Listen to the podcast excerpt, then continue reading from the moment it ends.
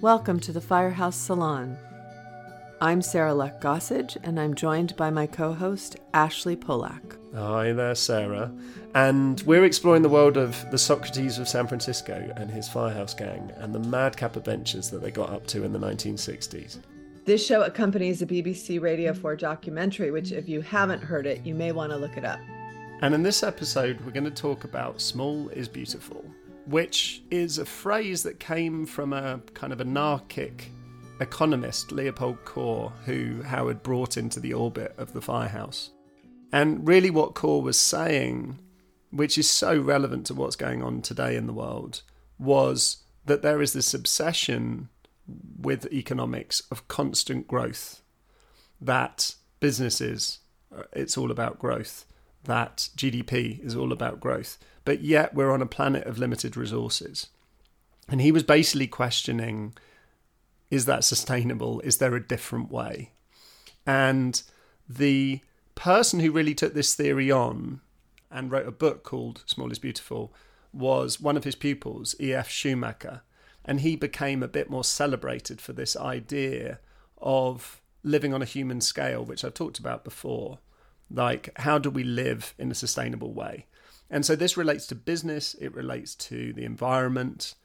And if we go back in terms of what Howard was doing with the firehouse, was being beautifully small before he'd met Leopold Kohr is that his agency never grew. It had 12 people when he started it, had 12 people when he died in 1969. He would turn away work and focus on things where he could make a difference. If he felt he wasn't making a difference on an ad campaign, he'd he'd tell the client they should move on. So he kept things small and at the very least, what that meant in terms of the the output of the firehouse, it kept things of a quality. Well, I also think the other piece of it is on a much more human scale what makes people happy and what makes them feel connected and seen. And I think, especially after the pandemic, so many people feeling isolated and this external, all these external messages is you have to be out there. And the idea that it's okay to be small, that it's okay to have meaningful connections with a few rather than being with everyone or having some uh, where and nobody's connected. A simple example in my life that just came up was we just went through the college search with my son. I know it's different in the UK, but you apply to a range of schools and you look at big and you look at medium and you look at small sizes for populations. And at first he thought he wanted something big because he was thinking if it's big, then I have all these connections. And by the end of the search for that year and the applications and visiting and all these things, he ended up going to the smallest school on his list because he realized that would be a bigger experience. We talked about a lot on the first episode, but I talked about living in Ibiza and how that's very exactly. much on a human scale and connected scale. And actually, I've become much more a part of a community of fascinating people in Ibiza than when I lived in London. It's kind of what Leopold Kohr was saying. He he wrote a book. It's a little bit hard to get into called The Breakdown of Nations, where he was saying about the USA actually, the the significance of the states in the US, almost like it is a a, union of states, and how stuff mm-hmm. kind of works better in in that way. And he also talked about, and that's the point on this episode, we're going to play some clips from a few interviews of Leopold Kohr, who I didn't have the chance to meet because he died in the 80s, and also Schumacher. What Kohr also talked about was when institutions, organizations become so big that it's hard to fathom them on a human scale, they will inevitably fail. And it's why when I look at social media, Facebook, AI, what's going on now, it is disconnecting from humanity, particularly AI. And my belief is that for a great many people, the natural reaction is to retreat into humanity, to be connected on an individual scale. So I guess Leopold Kohr, F. Schumacher, they were a little bit anarchic. They were talking about the benefits of things falling apart, and that's quite scary. But I'm sort of terrifying. Yeah, I'm maybe thinking on a digital scale that maybe a little bit of digital anarchism would be productive and positive. Maybe I'm unrealistic in that regard. So, first of all, I'm going to play a longer section of Leopold Kohr There's a little element in the radio show, but gosh, listen to this in a bit more detail. Absolutely fascinating. In a small community, everything happens as in a large community, with the difference that there you can grasp it. As in Gulliver's Travels, as a phrase that in the small circle are just as many degrees as in a large one. But in a large one, you get lost. You don't see the others. You become a specialist, alien. In a small one, you see them all. That is the essence of universalism. For more than half a century, Leopold Kohr has been reflecting on the proper proportions of human communities. Twenty years before Schumacher brought out Small is Beautiful, or the Club of Rome called for limits to growth, Kohr published The Breakdown of Nations. Behind all forms of social misery, he wrote in that book, lies one cause bigness. Size generates power, and power tempts society irresistibly to violence. The solution, Kohr claimed, lies not in improving the moral character of human beings, but in reducing the damage they can do by reducing the scale on which they can do it. During the 60s, this philosophy of limits was taken up by a number of thinkers notably Ivan Illich and E.F. Schumacher, both of whom called Kohr their teacher. Today, it animates a variety of influential social movements, but Kohr, often unacknowledged, was the grandfather. The um, element that we worship, the great collective entities, the mass element, people, government for of and by the people. People get uh, hot with enthusiasm about it. But the meaning of Western democracy is not government of the people, for the people, by the people. It is government of the individual, for the individual, against the people, because this massive element can put us under its heel and we have not the chance. So I have always emphasize the way we interpret things that make us hot, steamed with enthusiasm, are the most devastating distortions of individual freedom. So the annihilating element awaiting us all is not disunion, but growth, overgrowth. Everyone hailed growth one of my first articles, size bigness, one of the devastating things, it overpowers you, it rolls over you. And we all are accessible to this awful temptation. I'm always overwhelmed by London.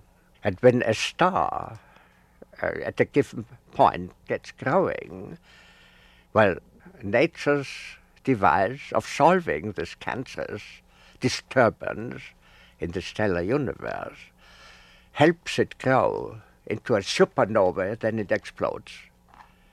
Plant specialists inject weed with growth serum. They don't tear it out, which is very hard.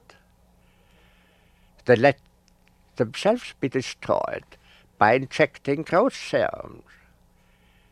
And then they wilt and our time has injected itself first with the League of Nations, now with the United Nations.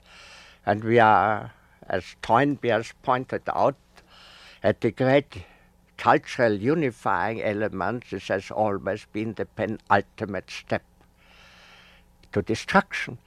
The united world will disintegrate. Comparing the city to a living body, he favored designs fostering beauty, conviviality, and organic patterns of relatedness. The ugly, the abstract, and the mechanistic he damned.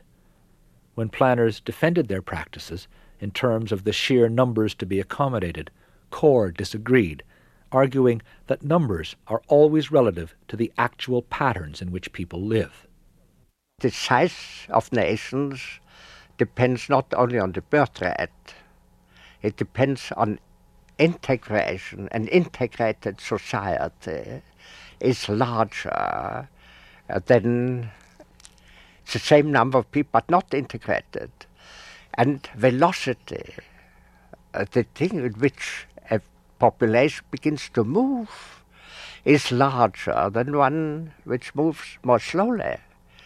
So this what we suffer from today is not a physical overpopulation. Kohr's thought rests on the idea that nature, including our own human nature, must finally be our guide. The scale on which we can happily live is given by our own embodied being.